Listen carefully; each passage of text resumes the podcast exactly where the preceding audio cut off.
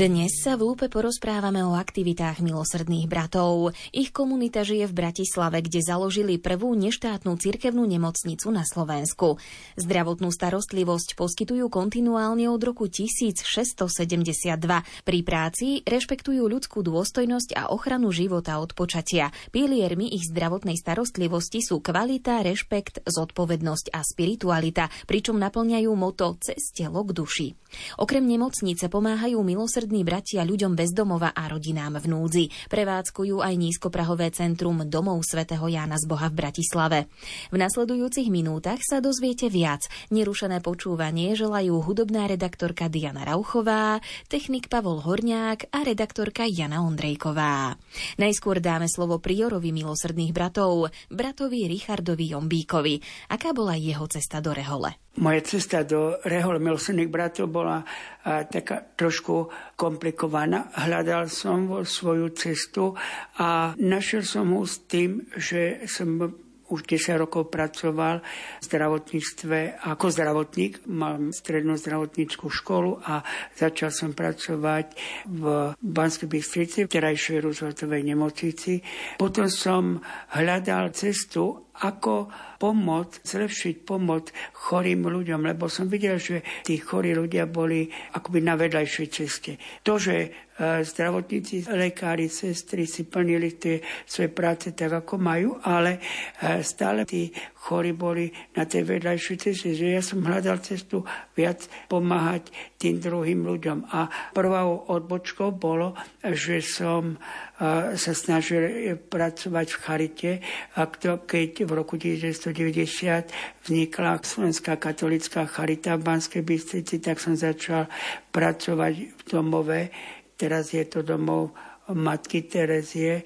Odtiaľ som potom našiel cestu do hospitalskej rehole veľmi jednoducho. Prišiel som do Bratislavy a videl som nemocnica milosrdných bratov a pozerám sa, je tu nemocnica, vedľa nej je kostol, tak som tam vošiel do kostola a tak som sa začal modliť a ako som vyšiel z kostola, som hľadal potom cestu, kde sa nachádza kláštor milosrdných bratov a na vratnici mi povedali, že kde sa nachádza, tak som prišiel, mi porozprávali o tom, e, bol tam starší milosrdný brat, asi približne 80 ročný, ktorý prežil 40 rokov mimo kláštora a on mi hovorí, aby som prišiel Nebol som si istý, že či to je či to tak pravda, ale keď som bol na stáži v Nemecku, tam som poznal jednu reholnú sestru, evangelickú diakonisu, sestru Ruth. Som vždy chodil s ňou, ona ako pracovala, ten jej spôsob práce tej reholnej osoby a zároveň aj odbornosti, tak ma to priťahlo a za niekoľko mesiacov som potom prišiel a stal som sa zaujemcom a kandidátom milosrdných bratov tu v Bratislave. Takže už je to viac ako 30 rokov. Dobre počítam, 30 rokov. Za ten čas neľutujete to rozhodnutie? Rozhodli ste sa správne? Rozhodnutie neľutujem, pretože, tak ako povedal otec kardinál Korec, že akokoľvek sa rozhodneme, to pán Boh môže aj naše chybné rozhodnutia zmeniť. Čiže tam treba mať len dôveru pána Boha, že pán Boh to riadi a keďže on to riadi, tak nemôžeme urobiť chybu. Chybu môžeme urobiť len vtedy, keď to urobí človek, ale keď je to v dôvere pána Boha, tak neurobíme tú chybu. Brat Richard, predstavte nám charizmu milosrdných bratov. Charizma milosrdných bratov charakterizuje prv Svetian z Boha. Svetian z Boha je taká osobnosť, ktorá je silná.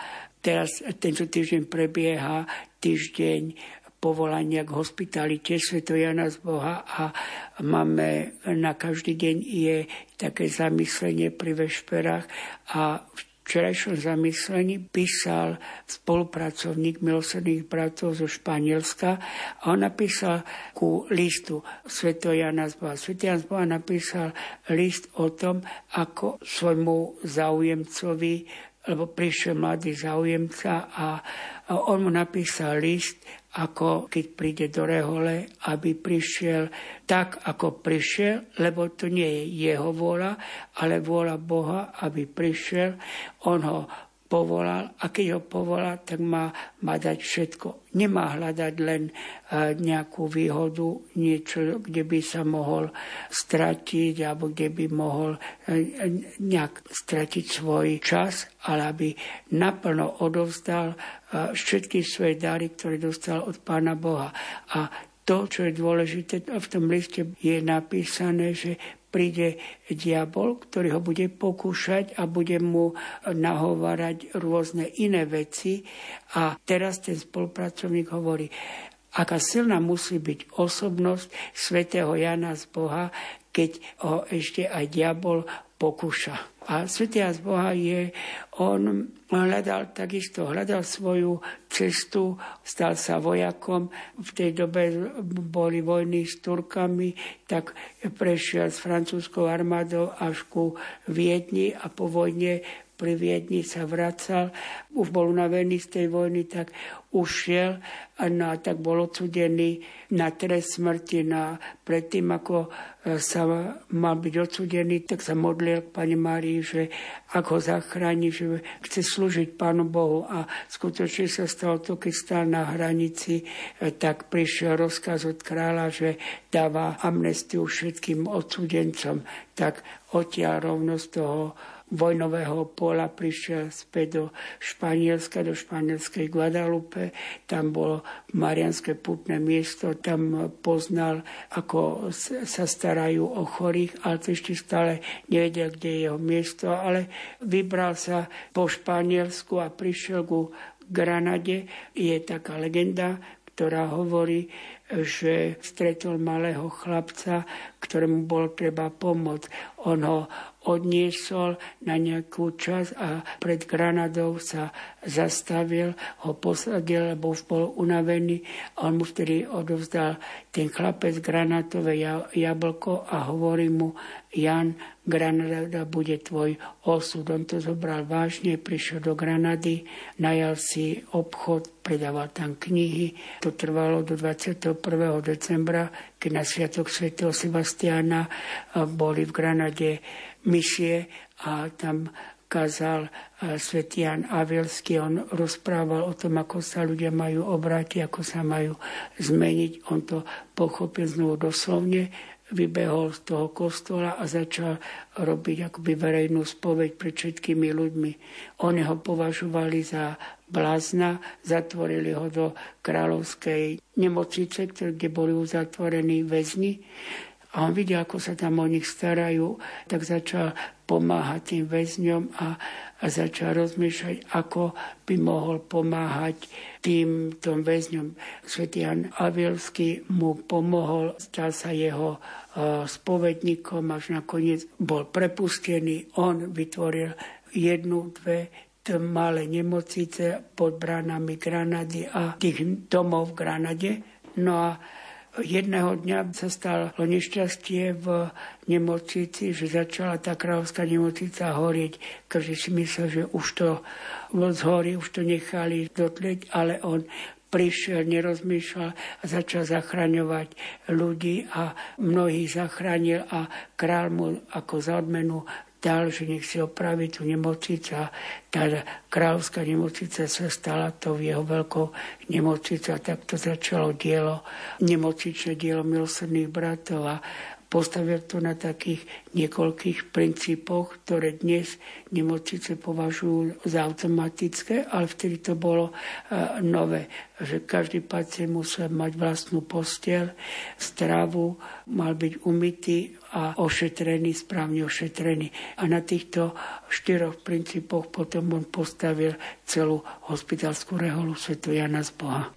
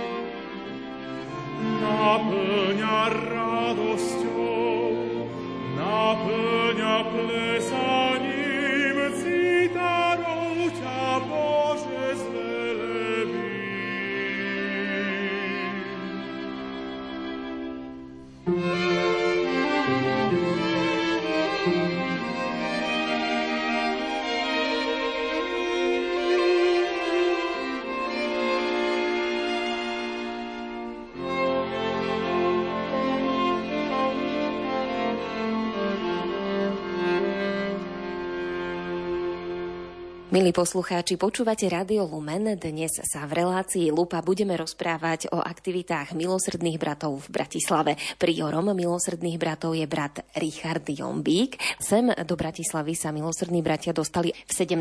storočí. Z 18. storočia máte svoj krásny kostol aj kláštor. Aká je tá komunita milosrdných bratov v súčasnosti v Bratislave? Koľko vás je?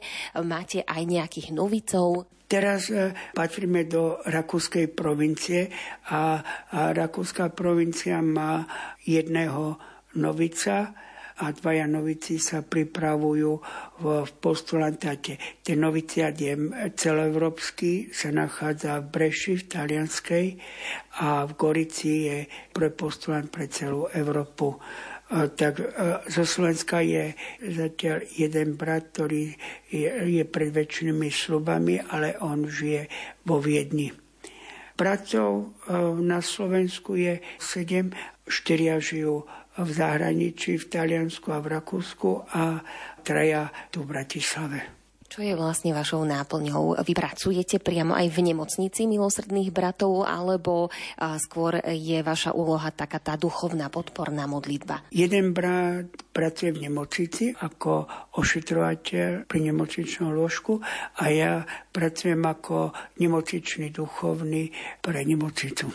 A tretí má 83 rokov, takže on už teraz už je len v konvente. Brat Richard, čo všetko poskytuje vaša nemocnica ľuďom tu z Bratislavy, ale teda aj z celého Slovenska? Nemocnica milosrdných bratov je všeobecná nemocnica. Sme obmedzení, máme len dva oddelenia. Je to chirurgické oddelenie a interné oddelenie. A potom ešte je jedno oddelenie paliatívne, ktoré sa delí na onkologické a paliatívne rehabilitačné, ktoré vypomáha týmto dvom oddeleniam pre chirurgiu a interné oddelenie. A potom máme veľkú ambulantnú polikliniku, ktorá má vyše 40 ambulancií a tie sa nachádzajú priamo tu na námestí SNP. Potom máme ambulancie v Pezinku je chirurgická ambulancia a ešte máme prenajaté priestory v Dunajskej Lužne, kde sa vybudovalo nové sídlisko so malej osady alebo dediny 3000 e, obyvateľov sa e, vzniká 12 tisícová obec, kde si už vyžadovala, aby tam bola samostatná poliklinika, tak tam je vytvorená poliklinika. My sme niekoľko ambulancií prenajali naše nemocnice. Čo je možno špecifické pre tú vašu nemocnicu oproti iným zariadeniam zdravotníckým? To špecifické je predovšetkým táto duchovná služba. Aj keď duchovná služba je vo všetkých nemocniciach, je vždy jeden kňaz z farnosti má na starosti každú tú nemocnicu, ale my sme vybudovali nemocničnú duchovnú službu tak, aby bol k dispozícii 24 hodín nemocničný duchovný.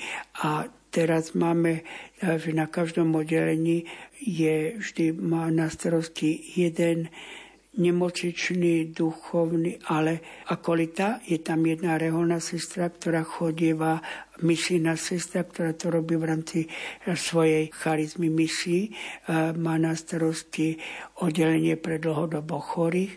Potom je diakon, dvaja diakonik. Jeden sa stará o chirurgické oddelenie a druhý o onkologické a interné oddelenie a potom ešte sú dvaja kniazy. Jeden z nich som ja, aby bol postarané aj po kniazkej starostlivosti o tých chorých, aby bola zaistená tá 24-hodinová starostlivosť o chorých aj v ťažkom stave, aby nikto neodišiel do väčšnosti bez prípravy, aby boli všetci pripravení a tak sa často stane, že mnohí ľudia aj po niekoľkých rokoch sa vrátia späť k otcovi, nebeskému otcovi, tak, aby obnovili svoju vieru. Čo je na tejto práci podľa vás také najnáročnejšie? Najnáročnejšie je, je pre všetkým tá práca, to zladenie odbornej starostlivosti a tej duchovnej starostlivosti, pretože tá odborná starostlivosť si vyžaduje, aby bola v spolupráci s tými poisťovaným systémom a odbornosťou, ktoré dáva ministerstvo zdravotníctva, ale zároveň je tu aj duchovná starostlivosť. To znamená, že tí ľudia majú nielen tie choroby duševné a telesné, ale majú aj svoje duchovné potreby a zladiť duchovné potreby chorých a zamestnancov nemocnice s tými odbornými. To je to náročné. Ako sa vám to darí? Mávate aj v rámci nemocnice napríklad pravidelné sveté omše alebo nejaké duchovné obnovy? Modlievate sa pravidelne za zamestnancov, za svojich pacientov? Modlitba býva tak, že každý deň je, komunita sa modlí, ráno aj večer a na obed sa modlí pre zamestnancov a vždy začíname tým, že ráno sa modlíme za zamestnancov v komunite a aby tá nemocnica bola podporovaná modlitbou. A potom býva pravidelná sveta v kostole, ale keď sú sviatky, tak e, počas sviatkov ponúkame e, svetom šu pre zamestnancov nemocnice v kostole. Robíme pre nich niektoré akcie. Sú to 4 krát do roka také veľké akcie, keď začneme pred Vianočným večierkom, potom je spomienka slavnosť Sveto Jana z Boha 8. marca, pred začiatkom dovolenkov dobia, to vychádza na 2. júla, sú hody kostola návšteva Pany Márie, tak vtedy robíme také posedenie pre zamestnancov v Rajskej záhrade nemocnice. Ano a potom ešte máme eh, na jeseň, akoby po dovolenkách, keď sa vracajú, tak sú tiež v tej Rajskej záhrade eh, na Sviatok svetých Archanielov, keďže je Rakúska provincia zasvetená svetému Michalovi Archanielovi, tak je to ako slavnosť provincie a vtedy je to posedenie v Rajskej záhrade. Preto chorobou, čo bola pred tromi rokmi, sme robili aj pravidelné duchovné obnovy, len teraz už 4 roky sa to trošku pozastavilo, že ešte stále je taká neistota, tak, ale chceme znovu do budúcnosti obnoviť to, čo bolo pred 4 rokmi. Ja viem aj to, že vy tu usporadúvate aj príležitostne koncerty, že myslíte aj na takéto kultúrne povznesenie zamestnancov a pacientov. Stále to platí? Tie koncerty ponúkame aj pre Staré mesto a v rámci kultúrneho leta Bratislavy sú tri koncerty počas letných prázdnin po večerných hodinách, ale aj v kostole sú niektoré benefikčné koncerty, Jednak aj preto, aby sme ľuďom ponúkli do tohto moderného sveta niečo e, nové, niečo kultúrne, aby sme ľuďom zjemnili túto tvrdosť veľkokapitalistického sveta a týchto liberálnych modernistických snah tohto sveta, aby sme im približili Pána Boha, aby cez umenie dať ľuďom mekosť srdca.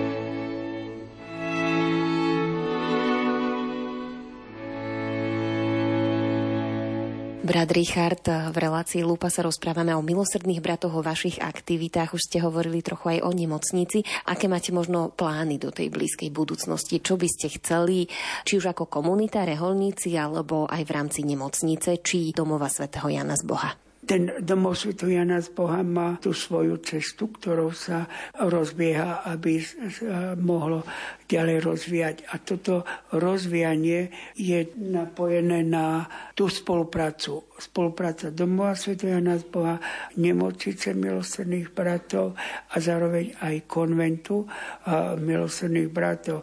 Máme dosť veľké ako plány, ktoré závisia aj od jednak spolupracovníkov a jednak aj bratov. To sú e, tie niektoré aktivity sú e, ďalej ako pokračovať v tomto kultúrnom lete pre staré mesto Bratislavu. Ďalej by sme chceli e, rozvíjať tú činnosť pomoc aj pre spolupracovníkov nemocnice, im dávať možnosti rekreácií, ktoré teraz tiež počas tých 4 rokov sa pozastavilo. Takže toto by sme chceli, aby spolupracovníci náš mali aj čas na oddych. A to, že spolupráca s domov Sv. Jana z Boha aj so sociálnym podnikom, aj pomoc rodinám, ktoré sa stále viac a viac dostávajú do núdze neschopnosti platenia najmov, aby sme im vedeli prispievať na zaplatenie najmov aby oni mohli sa starať o svoje rodiny. Často plat im nevinde na to, aby mohli aj jedno, aj druhé, ešte oni sú aj chorí, aby mohli ešte aj si zaplatiť za lieky.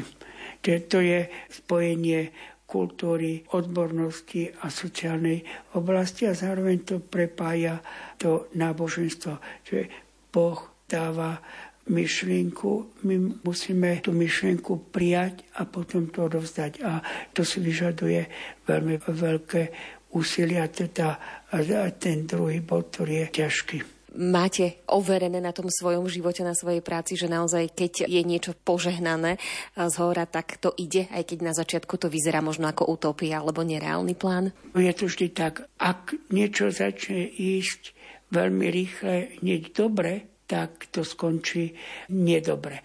Lebo tak ako je krížová cesta, pán Ježiš, keď išiel eh, na krížu, tak on išiel eh, tou tvrdou cestou, on, on niesol kríž a niesol utrpenie na svojom tele, aby mohol prísť k riešeniu. Čiže my musíme začať tou tvrdou cestou najskôr prebojovať, vysvetľovať, čo je dobre a čo by sa mohlo zlepšiť. A potom mnohí prídu na to, že predsa to bolo dobre a už sa to berie ako samozrejme vec. Tak ako keď začínal Sv. Jan Boha s tým, on vedel, že to nie je dobre a čo treba robiť a začal to robiť ako dobre a dnes nikoho nenapadne, že pred nejakými 400 rokmi ľudia, to nebolo normálne, že by sa mali postarať o chorých ľudí. Dnes sa to berie ako súčasť celého zdravotníckého systému. A preto si myslím, že žiadna zdravotnícká reforma nepomôže, pokiaľ my budeme sa držať len čisto svetských vecí. My musíme znovu sa vrátiť do toho náboženského. Nemocnica vznikla ako kresťanské zariadenie, kde Kristus liečil chorých ľudí. A to, že sú tu odborníci, tí odborníci sú, e, by mali byť ako e, len nie ako je to teraz, že teraz je hlavná časť ten odbor, ale hlavná časť mu, musí byť Kristus, ktorý lieči chorých pomocou týchto odborníkov. Brat Richard, čo vás teší na vašej práci, na vašej misii tu v Bratislave? Čo ma ako najviac teší, že napriek všetkým e, neúspechom, ktoré sú, sa tu udejú, e, vždy je výsledok pozitívny. Vždy každý ten e, začínajúci neúspech skončí úspešne a mnoho ľudí asi ani nevedomí, ako ho preberie a koná to, čo predtým bolo tak veľmi kritizované, čo bolo veľmi prenasledované. My sme tu v nemocnici, ako v hospitalskej rehole, sme v Bratislave sme vytvorili takú malú synodálnu cestu, ktorá je trošku iná a ktorá vychádzala e, z takého zamyslenia ľudí z 50. rokov, keď boli reholníci prenasledovaní a boli privezení do koncentračných táborov. Oni žili v tých koncentračných táboroch e, rôzne kongregácie a reholné spoločenstva, pričom museli spolupracovať na nejakom diele, ktoré dostali, ale si udržali svoju charizmu. A táto myšlienka nám sa tak podarila tu v centre eh, na námestí SNP v Bratislave vytvoriť, že sme tu vytvorili spoluprácu niekoľkých kongregácií. Je to spolupráca sestier Bosko Vykupiteľa, aké má tu svoj kláštor v rámci budovy. Povedla sú misijné sestry, ktoré majú tu svoj kláštor a potom je tu ešte spolupráca premonštráckého diakona a takisto dominikánskeho kniaza, čiže súčasne 5 e, rôznych kongregácií, ktoré pracuje na jednom diele.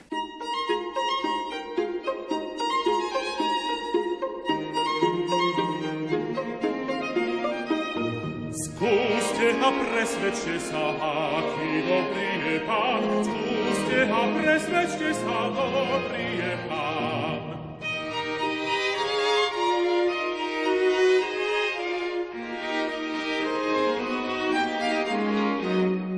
Vy, jeho svety, bojte sa Pána, nemajú núdzu Boha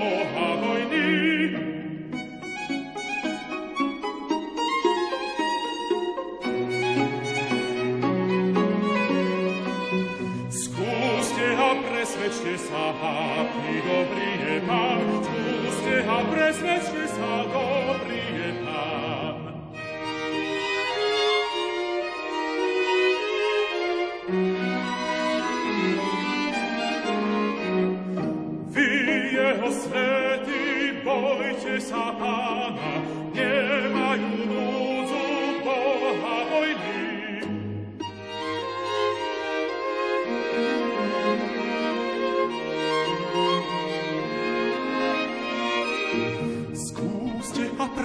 presvedčte sa, aký dobrý je Pán. Skúste a presvedčte sa, dobrý je Pán.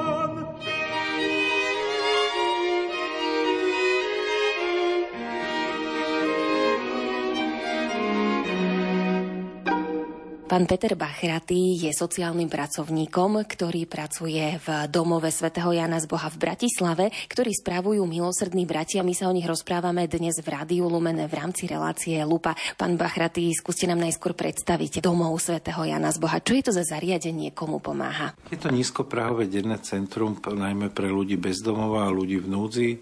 Nízkoprahové denné centrum znamená to, že vlastne k nám môžu klienti prísť aj pod vplyvom alkoholu alebo drog a môžu sa tam vlastne zdržovať cez deň. Takou hlavnou úlohou je tak prinavracať vlastne tejto komunite ľudí bez domova takú dôstojnosť tými základnými službami, ako osprchovať sa, vybaviť si nové šatstvo, Zároveň máme aj služby sociálneho poradenstva, keď potrebujú, neviem, vybaviť si nové doklady, odložiť sa, alebo čokoľvek vlastne, aby sa mohli trošku v tej sociálnej situácii posunúť. Ja s kolegyňou mám na starosti voľnočasové aktivity, ktoré nejakým spôsobom majú vyplňať aj ten voľný čas klientov a majú ich nejakým spôsobom trošku aj rozvíjať. Čo je takom aj špecifikom vlastne možno nášho zariadenia, že na čo sa trošku sústreďujeme v porovnaní s inými zariadeniami, lebo ich je viacej v Bratislave, je zdravotná starostlivosť. Ono to asi vyplýva aj trošku vlastne z tej charizmy nášho zriadovateľa, milosrdných bratov, Podarilo sa nám v spolupráci s organizáciou Equita vlastne urobiť to, že naši klienti majú každý týždeň pravidelnú možnosť lekárske prehliadky, naštívy doktora, čo je pre nich veľkou službou, pretože množstvo z nich sú neplatiči a majú nárok len na neodkladnú zdravotnú starostlivosť a od februára tohto roku sa nám podarilo otvoriť bezplatnú zubnú ambulanciu. Myslím, že tí klienti to veľmi ocenili, keďže v Bratislave naozaj tá zubná starostlivosť, asi aj po celom Slovensku, je že pomerne drahá. A keď si zoberieme, že dávka hmotnej núdzi vlastne nejakých 74 eur, tak niekedy im to naozaj o, nestačilo ani na vytrhnutie zubu. Takže plánujeme tento rok vlastne tieto služby posilniť o služby psychológa, psychiatra, a otvoriť nový útulok. Robíme na projekte nového sociálneho podniku, takže máme toho viac, čo by sme chceli tento rok, čím by sme chceli sa trošku približiť tej komunite a poznajúc tých problémy, naozaj sa púšťame aj do nejakých takých nových, neprebádaných vôd, ktoré veríme, že v končnom dôsledku pomôžu tým klientom sa postaviť na nohy, integrovať sa a nejakým spôsobom sa odraziť z tej situácie sociálnej, v ktorej sú dneska. Bratislava je špecifická, čo sa týka ľudí bez domova, pretože tu nie sú len bratislavčania, ale teda ľudia z celého Slovenska. O akom počte sa možno rozprávame? Koľko ľudí zvykne prísť k vám do vášho domu svätého Jana z Boha? Koľkým ľuďom tak pravidelne pomáhate a či je tá pomoc aj napríklad jednorazová, že niekto príde raz sa vyspať alebo raz osprchovať a už nepríde? Tak by som to rozdiel, že ten počet ľudí v bezdomov v Bratislave bolo ščítanie naposledy v roku 2016 hovorilo sa o nejakých dvoch tisícoch ľudí bezdomová. Tam sa počítali aj ľudia ohrození stratou bývania v nevhodnom bývaní, dajme tomu bývajú v chatke bez vody, elektriny, bývajú na ubytovniach, majú len na jeden mesiac, takže toto všetko počítame vlastne do bezdomovectva. Bude sa diať nové sčítanie ľudí bez domova, ktoré organizuje magistrát vlastne koncom tohto roka. Takže my uvidíme, že koľko pribudlo nových klientov. My máme pocit, že pribúda a tie odhady niekde hovoria dneska, že medzi 3 až 5 tisíc ľudí bezdomová. S tým, že naozaj, že keď sa bavíme o tom bezdomovstve, treba mať na pamäti, že my už vnímame ako človeka, ktorý je ohrozený bezdomovstvom, ktorý býva na nejakej ubytovni robotníckej a má, dajme tomu len na ten jeden konkrétny mesiac nejakú zásobu peňazí vlastne aj taká nejaká, by som povedal, trošku zhoršujúca sa ekonomická situácia, aj ten COVID vlastne mali taký dopad na zvýšenie počtu tých ľudí bez doma, čo vnímame my. To je tak všeobecne. A čo sa týka nášho zariadenia, my máme registrovanú kapacitu vlastne 80 ľudí. Toľkým ľuďom vieme denne poskytnúť od pondelka do piatka vlastne tú starostlivosť. Samozrejme, že v zime máme oveľa väčší nápor ako v lete, ale už ani tieto pravidlá až tak ako keby neplatia. Vlastne, čo je fajn, že klienti sa naučili vyhľadávať tieto služby a množstvo našich klientov nerozoznáte, vlastne keď ich stretnete na ulici od človeka, ktorý má bývanie. Že to, čo ich naozaj odlišuje, je to, že večer idú možno spať do nejaké noclahárne alebo sú v nejakom útulku. Pomáhajú vám vaši klienti, zapájajú sa do nejakých prác, ktoré treba e, v domove e, spraviť, či už upratovanie, možno nejaké drobné opravy a podobne? Pomáhajú, pomáhajú. My v rámci domova máme, bola sa to, že integračné centrum nácviku pracovných zručností, kde klienti sa môžu zapájať do niektorých brigád, v domove alebo vonku pre nejakých našich externých partnerov. Zmysel tejto aktivity je to, aby si udržali a rozvinuli nejaké pracovné zručnosti, ale máme aj veľa dobrovoľníkov, ktorí pomáhajú. Samozrejme, že my by sme chceli, aby toho bolo ešte viac, ale tie sa to pomáhajú nám a buď sa zapájajú do toho integračného centra alebo v rámci dobrovoľníckej činnosti.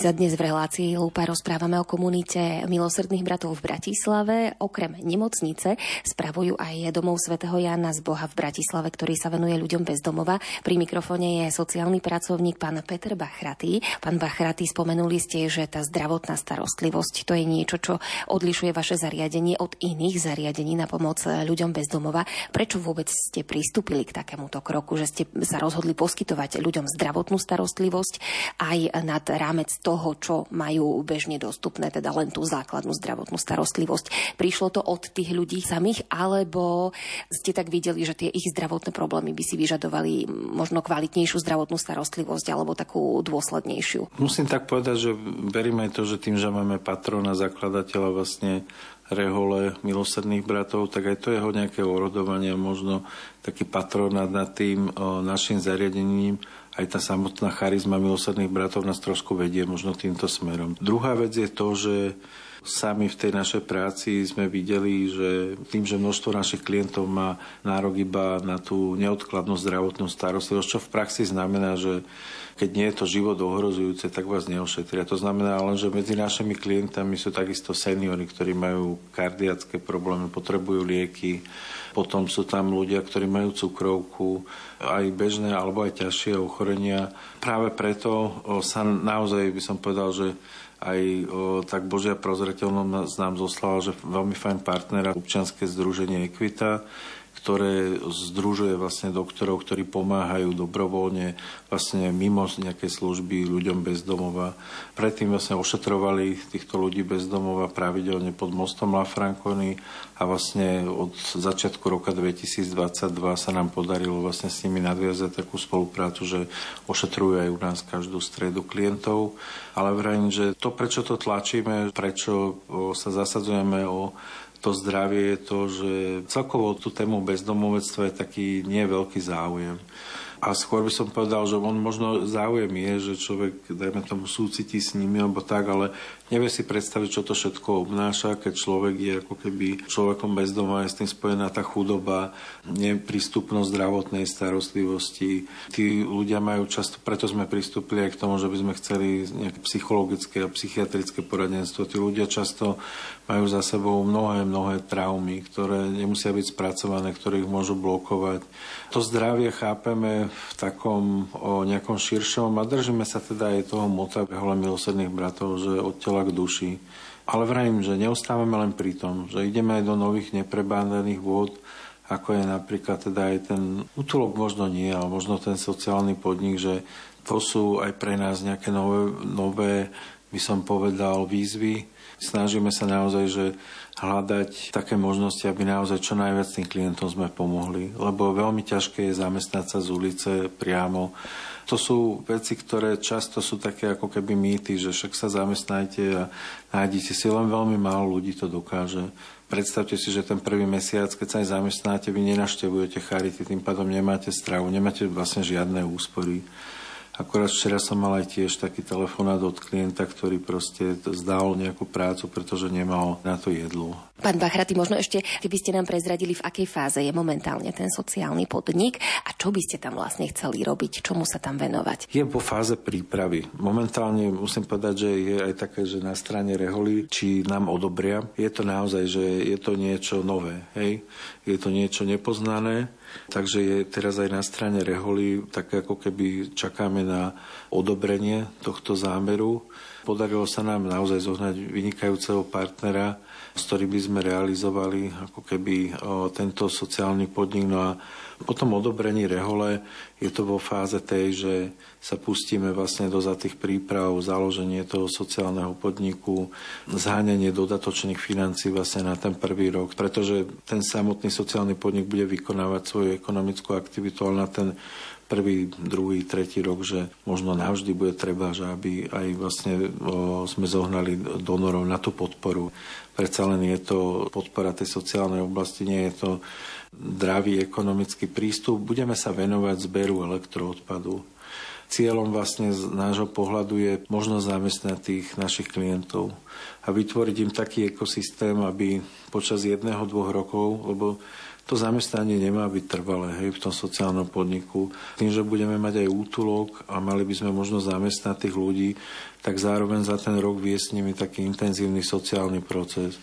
Neviem, odložiť sa, získať znova základy finančnej gramotnosti, našetriť si na taký vlastný štart, vlastne, aby na začiatku, lebo množstvo našich klientov, keď aj má peniaze, tak ide bývať na niektoré tie robotnícke ubytovne. Ja nechcem to ani nejak haniť, ale tým, že viacero klientov sa tam znova tak ako keby sústredí, tak často prepadajú znova ako keby späť.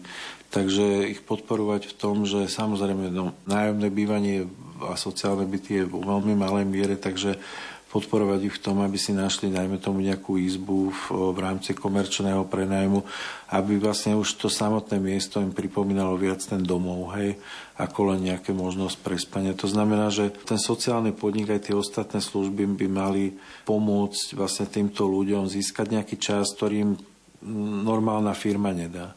Oni by samozrejme normálne pracovali, hej, že nie je to niečo zadarmo, ale v rámci toho vlastne by si mohli aj nájsť čas na to, aby mohli, dajme tomu, riešiť si svoje zdravie, sociálnu, o, že sa im vytvorí ten priestor ktorý, keď sa zamestnáte vo firme, vám nikto ako keby nedá. To znamená, že za to nejaké obdobie jedného, dvoch rokov by mali byť schopní vlastne sa postaviť na vlastné nohy a normálne vlastne fungovať ako keby späť taký integrovaný do spoločnosti. No, to je také aj dúfanie, aj taký cieľ.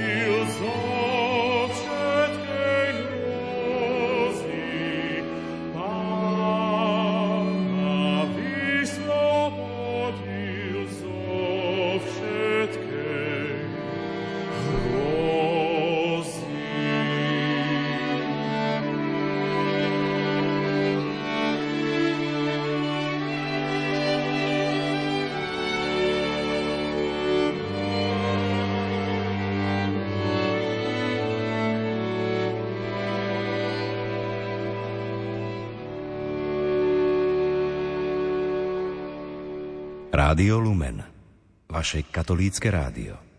Pán Bachraty, ako ste sa dostali vlastne k spolupráci s milosrdnými bratmi a čo vám to možno dával? Ja som sa dostal tak, že bolo obdobie, že ja som predtým v úplne inej sfére robil, že také biznis sfére, poradenstva, európskych vzťahov a podobne.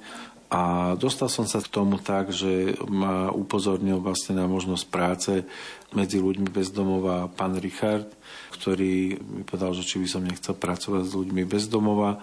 Prebehlo nám aj také výberové konanie, keďže to bolo aj cez taký európsky projekt. Takže tak som sa dostal k tomu. Cez kamaráta, ktorý pozná pána Richarda a poznala si mňa. Že tak verím, že to bola taká božia prozreteľnosť, lebo už dlho som tak ako keby... Mám také otvorené srdce, myslím si, že pre ľudí bez domova, keďže môj aj životný príbeh je takého márnotratného syna, ktorý sa tak stále obracia. Takže pre veľa z tých o, príbehov a ľudí mám vlastne také možno väčšie pochopenie, ako niekto dosť to nezažil. Mám tomu rozumieť tak, že vy ste aj boli na ulici? Nie, nie, nie, nie tak na ulici nie. som nebol, ale aj vďaka tomu, že som mal podporu rodiny a tak, že čo si možno tak o, že necenia, ale vrajím, že možno v inom by som taký bohemský život viedol, o, aj bolo obdobie, som mal veľa peňazí, naozaj taký, neviem, možno svätý Augustín, svätý František v niečom, akože, že by mohol pripomínať ten život môj. No a potom prišlo také nejaké obrátenie a doba hľadania. Možno pán Boh to tak urobil, aby ma mohol tak zachrániť, že je to miesto pre nejakých chudobných ľudí bez domova. Takže to som vlastne iba taký nejaký sklon duše, ktorý mi možno pán Boh štepil, tak o, to sa tak nejak rozvinulo touto prácu a som veľmi teda rád, že že aj keď je to náročná práca, je to práca aj s ľuďmi, niekedy to môže človeka vyčerpávať, možno vkladá, projektuje nejaké nádeje, ktoré sú jeho. Hej? Že to je tiež taká chyba niekedy, že čo robíme, že možno menej počúvame a veľmi by sme mali predstavu, ako tí naši klienti by sa mali začleniť do spoločnosti. Takže ja to berem ako také veľké požehnanie. No a keďže som mal aj taký mariánsky obrad vo viere, ktorý nás po tom obrate, tak verím, že to aj tak Panna Mária nejak tak by som povedal, sa zaslúžila o to, aby som mohol takto pomáhať. V dnešnej lupe sme vám predstavili aktivity milosrdných bratov v Bratislave. Ďakujeme bratovi Richardovi Jombíkovi, priorovi milosrdných bratov v Bratislave a pánovi Petrovi Bachratému, sociálnemu pracovníkovi z domova svätého Jána z Boha za rozhovory a vám, milí poslucháči, za pozornosť. Na príprave relácie spolupracovali hudobná redaktorka Diana Rauchová, technik Pavol Horniák a redaktorka Jana Ondrejková. Prežite s Rádiom Lumen požehnaný čas.